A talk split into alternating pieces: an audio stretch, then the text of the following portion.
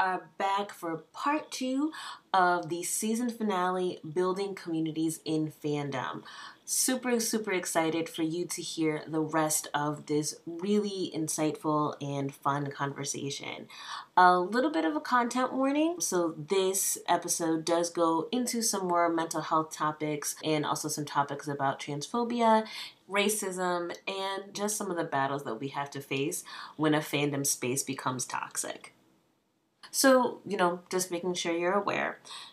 This episode picks up where I am asking Nisha, Bianca, and JC about advice for people who are just entering the fandom spaces and talking a little bit about the dark side of fandom.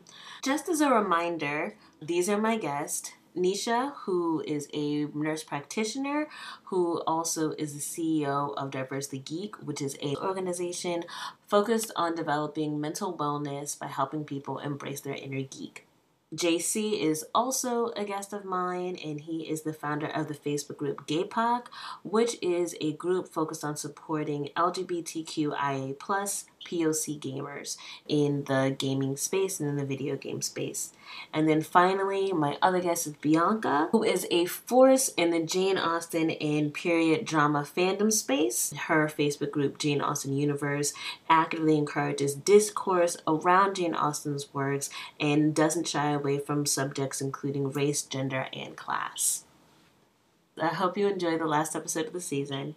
If you want to continue to support Introspectional, please pass this episode and any episodes that you love on to your friends. I also have a sponsorship on my Anchor site, so you can help with that as well.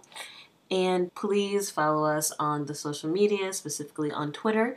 And oh, one last thing. Being that I'll be starting the second season soon, please follow me on Twitter and let me know what subjects you would be interested in having introspectional cover next season. Should we be talking about werewolves? Do we go into the superhero stories? Do we talk about Marvel? I'm totally open to audience suggestions. So get on uh, the Twitterverse and let me know. All right, on to the episode just in general, what advice would you give to people from children to adults who are just now finding their way through various fandom spaces? You know, we haven't talked a ton about Zacate Keepers, but we've grazed by them in this conversation a little bit. So, yeah, what advice would you give to people who are just starting out? Trust your gut.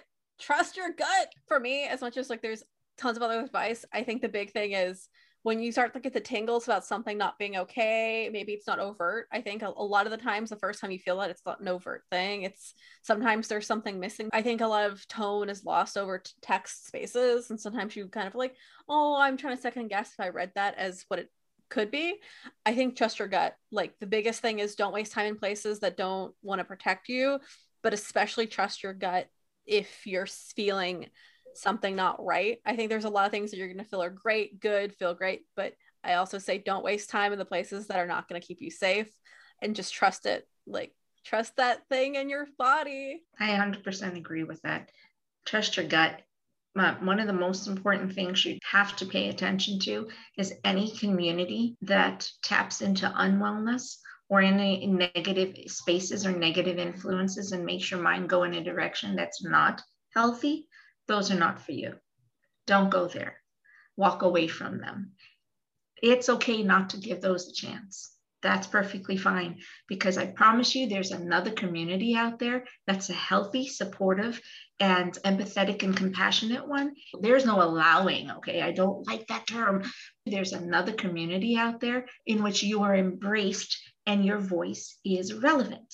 And if you're not sure that you can find one, then make one, just like we discussed today.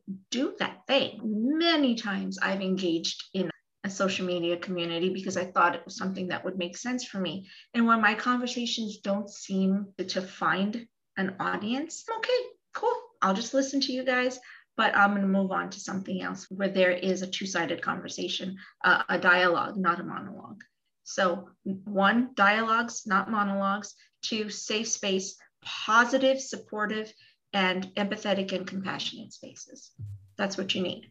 Yeah, and I think your monologue thing is so on point because sometimes there are places that are built around a person or the popularity contest, and sometimes the biggest groups aren't going to be the place that you want to be. Like it might be cool for some folks, but I think what you said is spot on about sometimes you can just listen, but you can find your place to have the conversation somewhere else. I think that there's a lot of pressure about FOMO in this space. And I think sometimes you just have to accept that, you know what, maybe you're not really missing all that much anyway. Like it's mm-hmm. fine. Mm-hmm. Yeah, exactly. And that's okay. There's no negative to that. There's no negative feedback to it. It's okay to walk away. That was a big one to learn. I will tell you that. And there's no right way to be a fan. You don't ever let anybody tell you that nonsense. Uh uh-uh. uh Oh, and it's okay to cry, people. Just saying. I struggle with this. I I might be about to shake the table on this a little bit. All right, um, shake. I had an incident yesterday in a War of the Visions Global, which is a gacha game that consists of 19,000 members. And a white guy felt like it was prevalent to make a post where he was saying that Barret from Final Fantasy VII would be the first black character in the game there are about five black characters that came before this character. And it's left to interpretation, but there's a main antagonist in the second season of this game that just dropped in Japan from this country named Rudolph. He goes by the name of Jaden. You could interpret that he's of Latin nationality when you look at him. So I was on the post, and what you guys are saying right now was in the front of my head as I started to read how ignorant the comments were, it started to recede to the back. So, if I could give any advice to anybody who's navigating a potentially dangerous space, know your capacity to fight. And if you can, do it. I give you an example. I commented on this post and I said I'm exhausted. I'm in a top 50 guild in this game, global. So when you pull up rankings, we're out there, you know. And I was like, as a black gacha game player, I cannot tell you how exhausted I am in these spaces where y'all consistently use the N word, where y'all consistently think it's okay to talk about Black people in a game and you're not Black. This is a conversation where if it does not affect you directly, you probably shouldn't be having this conversation because the dog whistles that you might sound off during your discussion might be potentially harmful to somebody like me in this space. The admin of the group jumped on the post and said, We're not deleting this because this is a good discussion to have. After I have a ton of white people in my comments telling me I'm ignorant because I see color first and that I'm making a big deal out of nothing. And I mean, the comments were really like, you know, it was just uh, that community itself is already like very perverse in how they view women. So it's enough to deal with that and just kind of have to gut check here and there. But to see the conversation about who is and is not black amongst a bunch of people that are not black, it just was aggravating. And I had to check the administrator and I had to tell them, excuse me, this is harmful. I can't tell you how many times I have come into groups like this and how dangerous it is. Maybe you should consider the importance of Black and Brown bodies navigating these spaces and the sensitivity you might want to display to these types of topics that are being had by communities that are not affected so I say that to say, know your capacity to fight. The fight in that community alone, in the gacha gamer community for Black and Brown people, is immense. Like we have a extremely long way to go. And I sit here right now saying that because I wrestle with whether or not I should make a group for Black Gacha gamers across the you know the variety of games that we play because we do have Black Gacha gamer content creators, uh, Clint Wolf, and there are some others that escape my mind right now. But they're they're great at what they do in the respective games that they play. But the audience is just saturated by these conversations being had by people who are not affected by these communities, and I'm just like, this is wild. Even how they address feminine looking men and they call them traps still. That's a derogatory term. I have to continually walk in there and say, "Excuse me, this is not the," and then they tell me, "Don't push your Americanized culture on me." You know what I'm saying? So know your capacity to fight. No harm when you see it, but if you are a fighter, I just want to encourage you with my voice today. Please fight because I need you. Like I I can't do this alone. I understand what self care is. Know what your self care is first. Evaluate. But if you've got it in you to throw a punch, throw it because we're not winning in this community. And there are other communities affected. I could go on for days, but I just wanted to use gacha as a highlight because this just happened last night. And it's, it sucks to be an excelling player in a game or in a community. And, you know, people navigate around the space like this. And then you want to go create another space, but there's only like three or four of you. You know what I'm saying? So you got a group of four. Where do you get your information from? Can you work overtime? I know me personally, I seek my guild and my guild strategist, he's a white person and he lives in the West Coast and I'm okay with that. And we've had this conversation and he respects and he understands. But when it comes to this, how do you really rebuild if there's so few of you? And I just think that in fighting for those that can, for those that are capable, we start to identify ourselves. And as each of us fight in different areas at different times, more of us will pop up, more of us will inbox and say, hey, this this has happened to me too. Hey, I understand where you're coming from. And then we do get to a place where we can start building community. That is part of self care in the long run and self awareness and self reflection. I'm all for it. I have absolutely done it more than one time in my life. I promise you. Like I said, yo, Indo Caribbean 55 year old geek nerd woman speaking geek to people who, especially Star Wars, they're like, Yeah, you know what are you talking about? I was like, Really? Come at me. Mm-hmm, mm-hmm. I and I oftentimes represent DC on DC and Marvel conversations because people, I promise you, I have been challenged not once but three times on air to prove that I know Marvel and DC. And I get where you're coming from, JC. Yeah, I totally understand you. Put the fight out there, but don't saturate your mind or your heart. Just remember that. Do the fight, but not to the extent of your own personal mental health. Just don't get there because that has happened and that's where it becomes high level toxicity. And that's the community we're talking about walking away from. I hope that clarifies. but you do your thing. Mm-hmm. I'm here. I'll support you. I definitely know my limits. The post ended up getting deleted to bring conclusion to that. I only had to write two comments for that though, but I, I presented myself in a way where I had to let them know I couldn't just run out there cussing and acting crazy and wanting. I really did present myself in a professional fashion to say, hey, as a contributor to this game, I've spent enough money to say what I'm saying to you right now. And I would invite you to consider what I'm saying as a contributor to this brand and how it moves forward, you know, as a patron, that this can be dangerous for us. And I didn't want to put it in a way where um, saying abandon mental health and, you know, go out there. I always say first, evaluate. If you know you got the capacity, throw a punch. And you know you got the capacity to brawl, brawl but I don't want you to brawl and then turn into Eddie Brock and start talking to your symbiote afterward because then that's unhealthy. You know what I mean? So just to bring relevance to that point, don't uh, embrace your inner phoenix too much.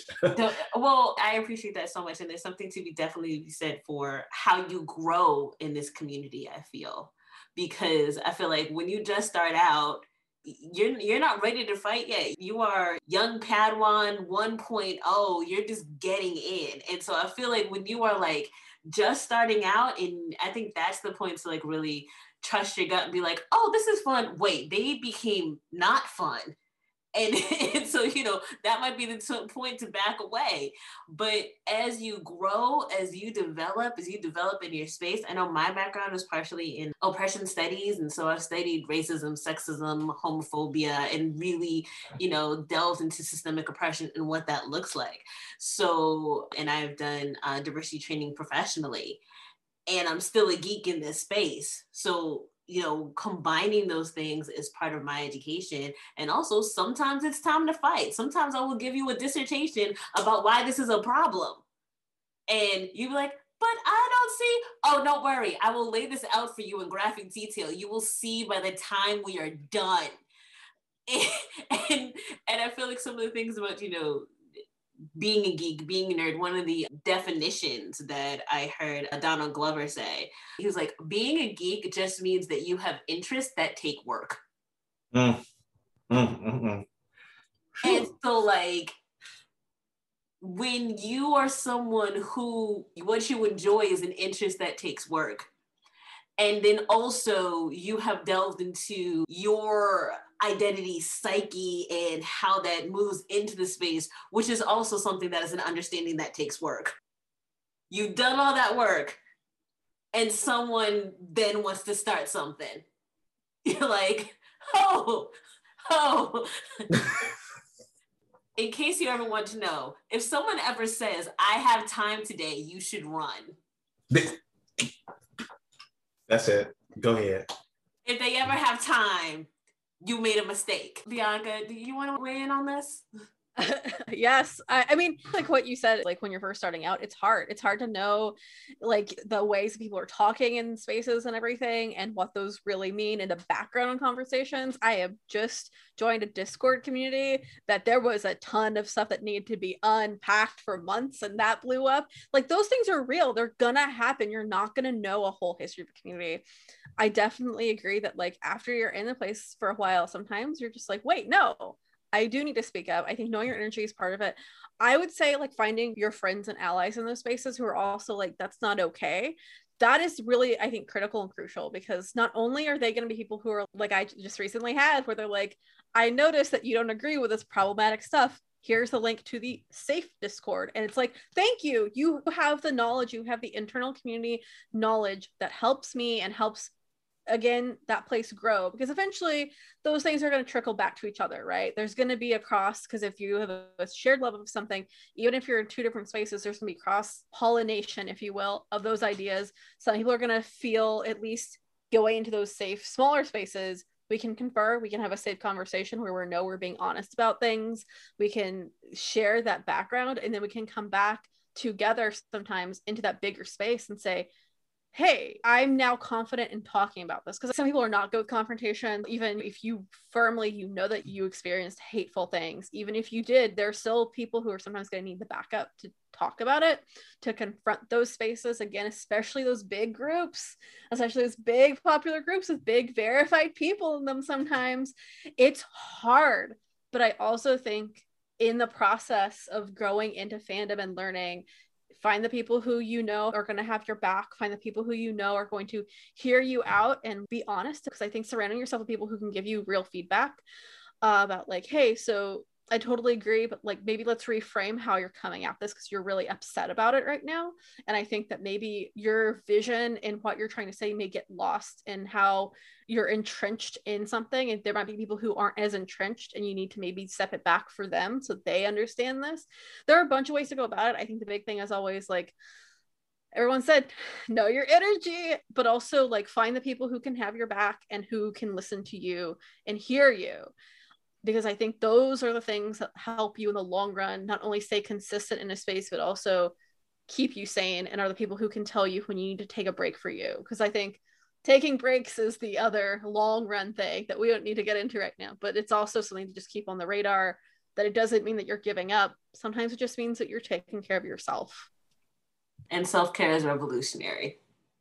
We already like started on what my next question was, just like how do we deal with the dark side of fandom, whether it be dog piles, prejudice, or trolls? And you know, we kind of already hit it, but is there anything about that subject that you particularly want to hit that, like, okay, when yeah. the dark side of fandom comes, here is a little something that I want you to know, or that I'd like to pass on, or I'd like to help you deal with? Can I speak to something real, really quick? I want to speak to community when fandom is concerned because this is a huge crossroads for my group. I'm going to take a point of vulnerability because it kind of bothers me that I have people in my group that exude gay privilege. And even when I say this term, the guys look at me like I'm nuts, but they forget that since the inception of GayPOC, the A stands for allied, and it stands for allied inclusive, allied exclusive. It is a reflexive A. And we need to learn how to demonstrate ourselves and use our voice, even as marginalized, because we are larger, to stand in front and defend without contest and stand in solidarity those who are in smaller marginalized communities. I have issues in my group with the education of non binary and what that means when it comes to nerd culture, the education of trans and what that means when it comes to culture. And I feel like I am failing as a leader because I'm not properly able to just pull 2,400 guys and say, can you please get this really quick? Because there are people that are hurting in these communities. And it's best that we demonstrate ourselves approved so that we can protect them too, because it was us 10 years ago. You know what I'm saying? It was us eight years ago. It was us three years ago when this didn't exist and groups before it came and fell apart as a leader, I feel like it is accountability on me to point out how hard this is because I don't get to blame somebody else. I'm failing here. And I am a strong believer of this motto that I carry with me close to my heart. You don't choose activism, it chooses you. And because activism chose me, I have a responsibility to do right by that. I have people in my group who have left because people have made jokes about Thanksgiving. People who have left over the Sam Smith incident we had last year. I had somebody make a post say, Our allies welcome in here. We vet every white person that comes into that group. I know each and every one of them. We do not let them in unless they are known by at least somebody on the panel or at least somebody can vouch for them or I know them personally. And it it was heartbreaking to see how that all kind of where community was concerned coming apart. So to answer your question about how do you navigate the dark sides of fandom, I think I want to be vulnerable and say sometimes I don't know. Maybe somebody can help educate me as a leader because I didn't have the answers. I just jumped into this. And it's okay to ask yourself, I think is what I'm trying to say here as a leader. Sometimes it's okay to look in the mirror and ask yourself, how am I going to do this? Because there have been days where I'm looking in the mirror and I'm saying, how am I going to do this? And I got non binary people upset with me because I can't force the education. They're not safe. I have trans people in my group. They are not safe. You know what I mean? And it's like, I want to bring all of my gay men together and tell them as gamers, we have to learn how to conducively approach this where we are safe and protecting. I get y'all feel comfortable, but maybe I can invite you to consider sometimes there is another community with us that doesn't feel comfortable and they need us too. And even talking about how great my brand is and how good it's doing, I still say we're not without fault we're still moving. And I think it's a part of the introduction of what it is to have a space like this for us. This is the dark side of creating that because now you get to approach ignorance head on from certain individuals and you have things that you have to unpack. I'm still working through it. I'm still talking. I'm blocking some folks. And I don't want people to think that I'm just, you know, willy nilly up in arms. But I definitely have gotten to a place where I think with the education, I'm impatient and I just find some ways that, you know, I try to stretch the patient out. I see going live is good. I see doing these podcasts and sharing them with people is good. I see being honest and transparent is good. That's the navigation that I'm going through. But I think it was important to just speak in that moment about fandom and community because I think community, especially when you're dealing with different fandoms as a whole, it's important to point that out because it kind of goes under the radar and they still feel hurt. Thank you so much for sharing. And what, what I'm hearing is intersectionality is a lot more complicated than a lot of people think it is mm-hmm. because we all live at different intersections of both oppression and privilege.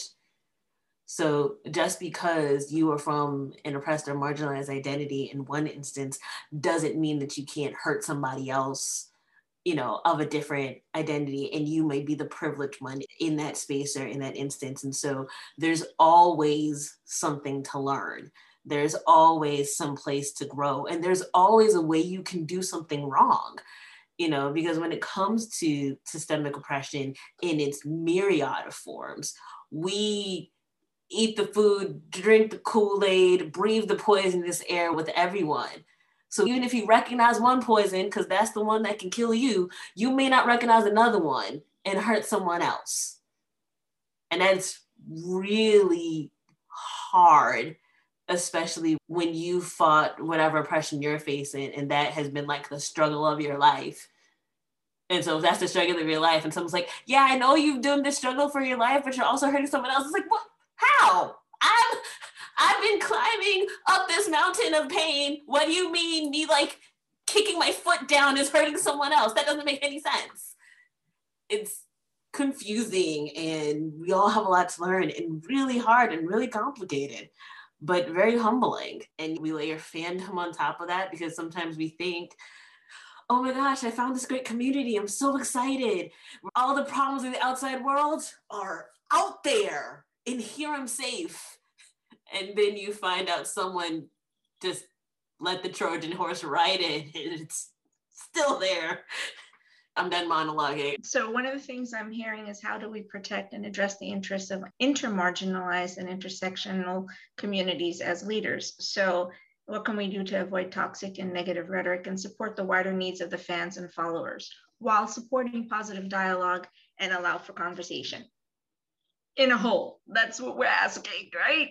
So, yeah, JC, let me just tell you, there have been days when I have been in tears with my kids And I'll tell you why. It's because even recently, the reason I decided to push so, so, so, so hard to get the foundation up and running is I've said to them, I see the wider birth of harmful language out here. I see the wider birth of toxicity. I see the fact that mental illness is damaging so many people and that there's so many people who still haven't been able to find a home and a safe space and i see them suffering and while i say every life matters and it a thousand percent does every single one that i know i haven't been able to touch it actually physically hurts and affects me because it means dang i didn't get it to them in time I didn't get it to someone who could help them in time. It is painful. As a medical provider, it's as painful in the same way. And I'm going to tell you, you can only spread yourself so thin. There's only so many spaces that your star and the lights of your star are going to be able to touch. And you physically have no control over that. You have to work within the spaces of what you can manage safely within your control. That old adage about choosing your battles has more to do about the fact that you have to go towards the ones that you can systematically work towards creating an answer for. But say to people, look, I know this is the larger question. I'm your leader. I'm recognizing it. But I want you to understand I will have no tolerance for these things. And that's a fact. And that's what it is. That's it. Done, done, done. However, give me time to address it in a way that's effective, that's professional, that's educated, and that's going to be um, appropriate for the people who we need to support. Your call to action statements as a leader is everything. Remember, you are the leader of that community. When people are not following the leadership, as long as the leadership is a healthy leadership and your messaging is positive, they're with you for a reason. And you need to say, oh, we will not tolerate this. We didn't com- create this community for you to be diversive or to be toxic. And if you do not understand that, then you are absolutely welcome to exit. And that's how you have to address it because that's what's in the wheelhouse of your control right now, right? That's the thing that you can do. And those are the people that you can reach right now. And it's then up to them to hear that conversation you're having with them because you just opened that conversation and then put into action what it is you need to do to support and protect the people who need your protection. The number one thing is protecting the people who need your protection. Our language has always said, and one of the reasons we have not grown much larger in a lot of uh, Western societies is because people do not understand why we don't allow certain types of toxic language, because we don't we are a positive messaging organization and don't try it because it ain't gonna fly. It's going bye bye. Everyone understands that about us. It's the way it is. And so maybe they may not feel like they can have an open dialogue with us, but you know what? You can. Just watch the way you're speaking. Speak with respect. And if you don't know something, don't speak to it, ask. So it's actually in our language about asking versus saying that's always something. Those are the things I'm going to recommend for right for right now. And that's what we've learned we needed to incorporate. We actually, every panel we lead with this conversation, every panel we make this statement. This is who we are. This is what we will not allow. This is the way it is. This is the safety of this space. Reminds me of Oprah to say they're at Maya Angelou's house and someone had said something you know something negative or problematic like they, they, someone had said something that maya did not want in her house and apparently she was like outside. This person was inside and she heard it and came back you need to go. Because words are things she said. They stick to the walls. They stick to your space. They have power. And so we need to be conscious of our words and also the words that we allow in our space and the intent that we allow in our space. And what I love so much about all three of you is how much all three of you care. And, and anyone hearing this podcast, I hope that you can take to heart that there are people on the ground and leaders and people who not only care about the fandoms and care about the things that we read and watch and consume, but also care about the people that it affects too.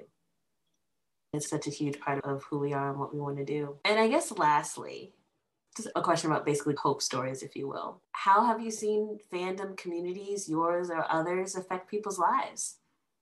How have you seen fandom make people's lives better? I will start with the sappiest story ever, which is that I found my partner through fandom, period. This is like a love story because I think that sometimes we need love stories. I'm that sappy person. I'm the Jane Austen person here. Obviously, I love this. So backstory i was hella jaded about dating. Like i'm gonna be real with you because i think sometimes people need to hear it. It's real. This can happen to, it happened to me. I lived it. Area woman falls in love with nerd. I just moved to a big city san francisco. I was in an adjacent city so it wasn't like small town girl. But i had been jaded because i had tried to date nerdy kind of guys but they still fake fangirl me and do the weird things and it just was like oh come on. And i just kind of resigned myself to being single forever and I'd moved to a city and in this big city, San Francisco, there was a Star Wars night in a museum because Rogue One was just coming out, and so they did this after dark thing at a museum. And I was like, okay, cool, I'll go to this. I'll like go have fun. And I'm a person who will do stuff by myself because sometimes you just have to do that. It's how you get out there. Went to this Star Wars night. It's at this museum. It's after dark. I go up to this table to learn about lightsaber training because there's like local groups to do lightsaber classes. And I met my now husband there, and like literally, we just had like a two minute conversation. He never, like, this is wild because the standards I would argue have never been so low, but also so high. Cause like he was just nice to me. He didn't try to fake fangirl me. He didn't try to question why I was really there he was just like kind and sweet and funny and nerdy and like it was amazing and like I just couldn't stop thinking about him. And I was just like, this is like the first time I've had this kind of interaction with a dude in this fandom that wasn't just completely trash. And we messaged each other. And then, like, our first date was at a chocolate shop.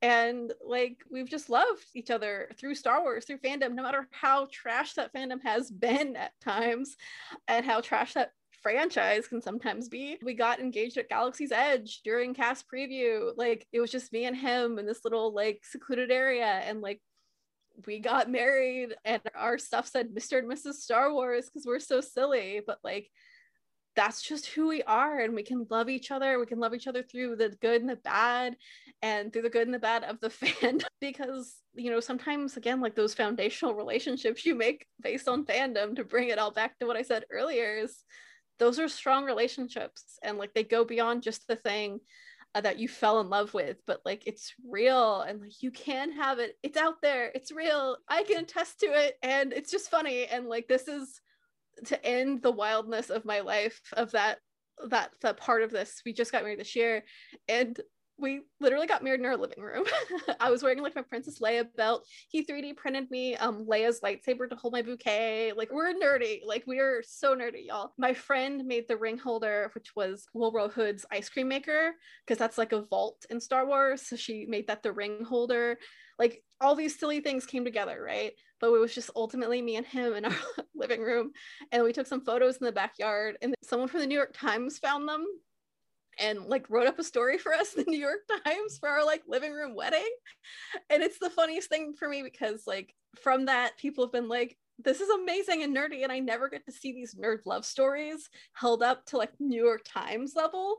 And like the whole thing was just funny to me because I'm like sure if you want to write about us go ahead but like it's warmed my heart to see other nerds be like wait no, I needed to hear this story because I needed to know this wasn't some fantasy that like it does it, it exists it's out there for me. And i'm like oh my god that's like that's real. And like you can find love. You can find lasting relationships whether it's like a partner or it's like the people who are going to be there for you on your wedding day or for the important events or for even the sad events. Like they're real and they're there and they're lasting. And again like the foundational relationships can be built on fandom but it doesn't have to just be fandom. Like you make those spaces for yourselves i think that's why found family is such an important thing in the media that we've consumed, but that's also in where we make our families here that we're talking about. Like those are important to us to see reflected in media because we've often had to make them ourselves. And yeah, so love is real. It's out there. Like I know other people, there are other amazing stories through fandom. I will recommend if you haven't seen Looking for Leia. It's a whole documentary series. Love that uh, documentary. Love it, love it, love it. I think that at its core, it's a love letter to the good about fandom, to the good things that come from fandom, to the beautiful moments that people have had that they've bonded over, that they've created together through Star Wars, which I think too is a fandom that has had so many good and bad. But I think it's really important to have those documentations of the good because that's what keeps us here. As much as there are days that I want to scream into the woods about something that just happened, I also want to just extol that like we are here because there's good in it. There's beautiful moments that are going to last with us forever because of these spaces. Absolutely Love is real. good to know. it's not just a, it's not just an ad for going to Star Wars things. Literally, like love is real, y'all. uh, JC, what about you? you? Have any stories of positive effects of fandom? So, for those of you who are familiar with the cosplay community, we out here. I have a friend named Chris Dixon. You guys may know him as Mr. Tetris Cosplay. And probably about, I want to say six months ago, we had this conversation about what he wanted to do. He kept saying, Do you know any houses in Atlanta? I kind of want to move. He had started doing cosplay armor. He got some printers and his armor had started catching steam. And he had a conversation about, Can I make a business and then buy my house on a business? And uh, my response to him was to dream bigger. I kept telling him, what you're doing is not just cosplay props. You have a potential to go to HBO and start doing set design. You know, you're in that vein. Let's really recategorize what it is that you're actually doing here when you're making props and you're making these pieces. Because on an amateur level, this could be your end goal. It's not going to take you a doctorate in order to get there if the notoriety is being spread through social media. Chris is ahead of me right now. He took my advice and created a group called Black Cosplay Boosters. And then he founded his nonprofit.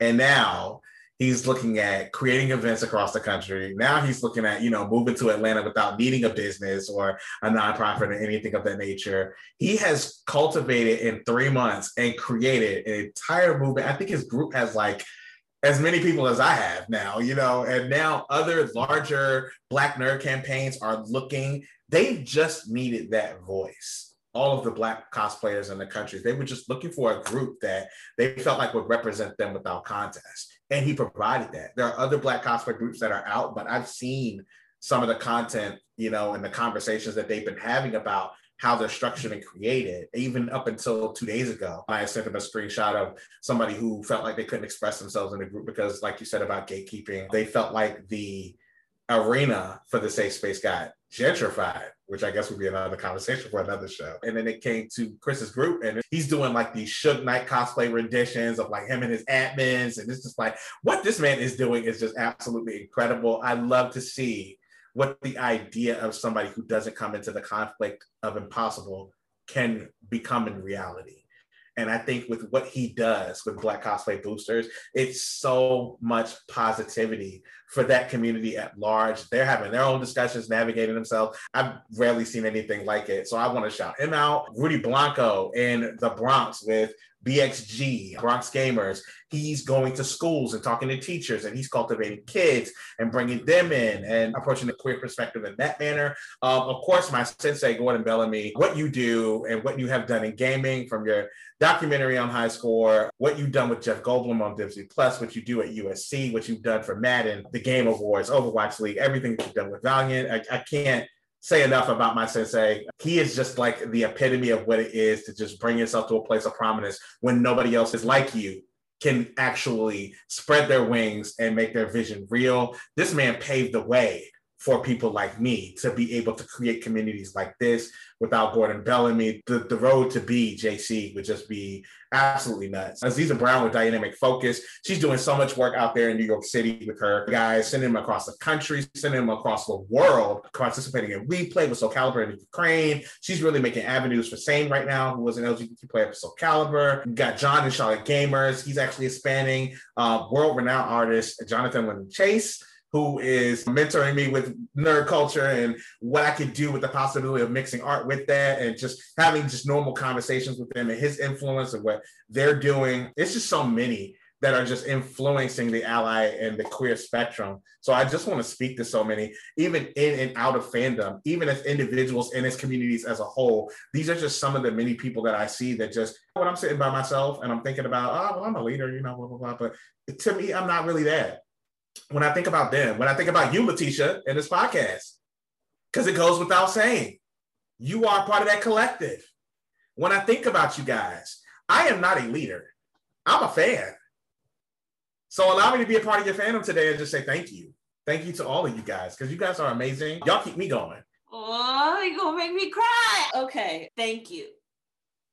Thank you so much. And truly, again, this is season finale. Apparently, it's just going to be a big power packed episode. But Daisy, I just want to repeat something that you said being fans of other people.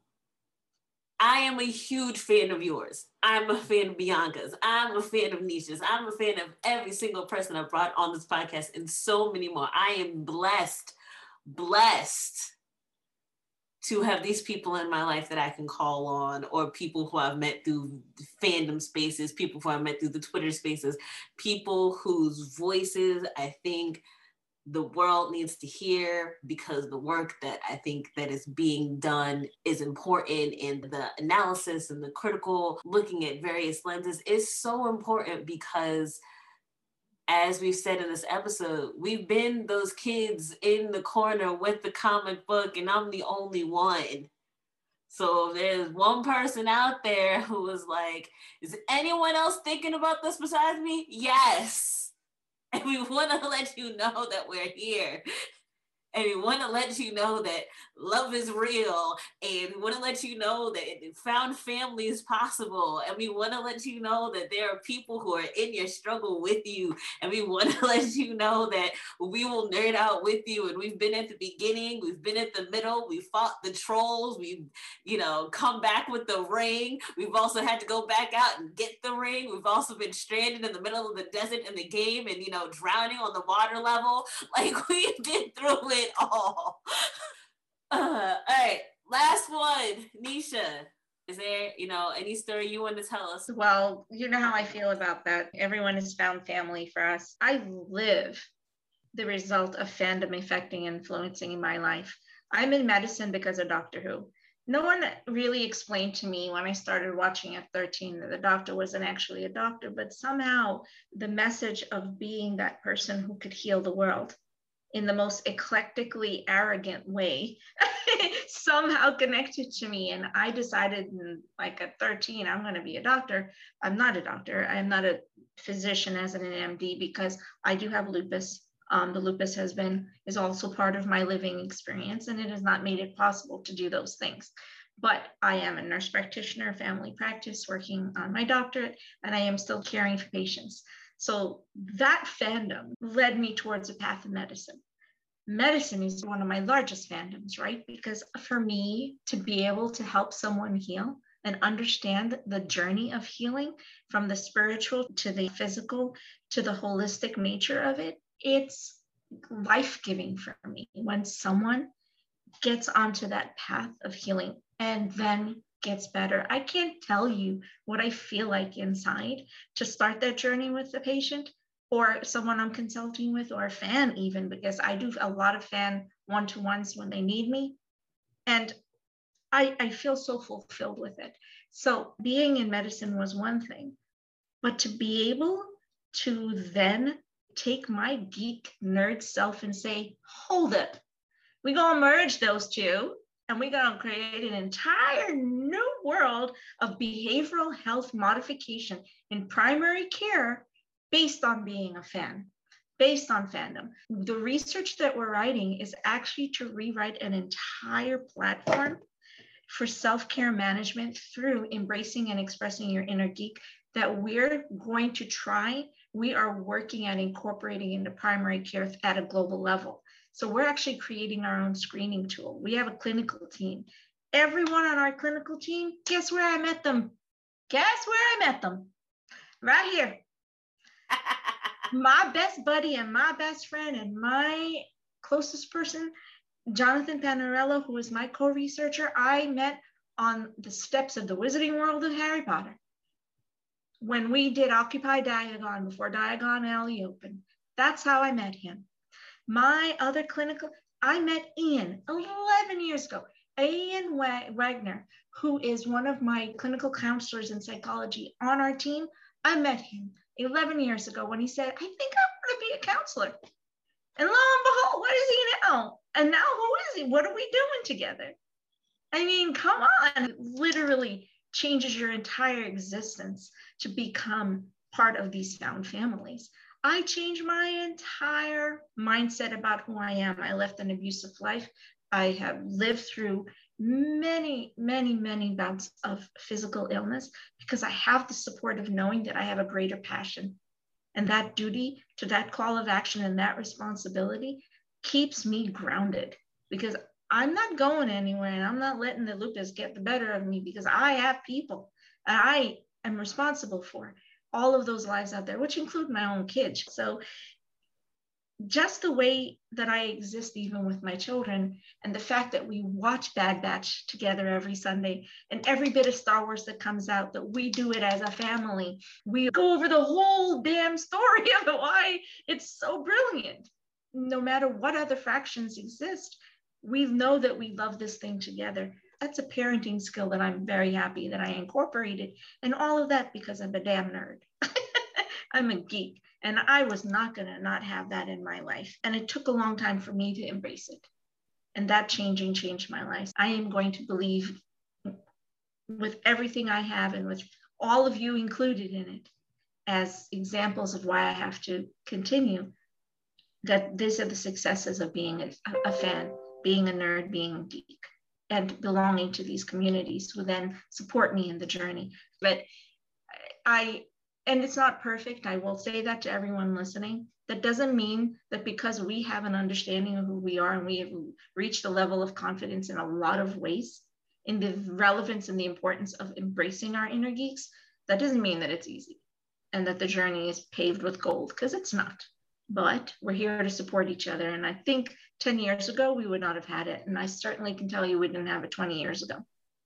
One thing that I think about, and it's this way that I combine my diversity, equity, inclusion, and anti-racism work with my fandom. One of the analogies I often use is I say, I believe in the data technique or the data philosophy. What is that? So if you know Star Trek, there's the character of Data.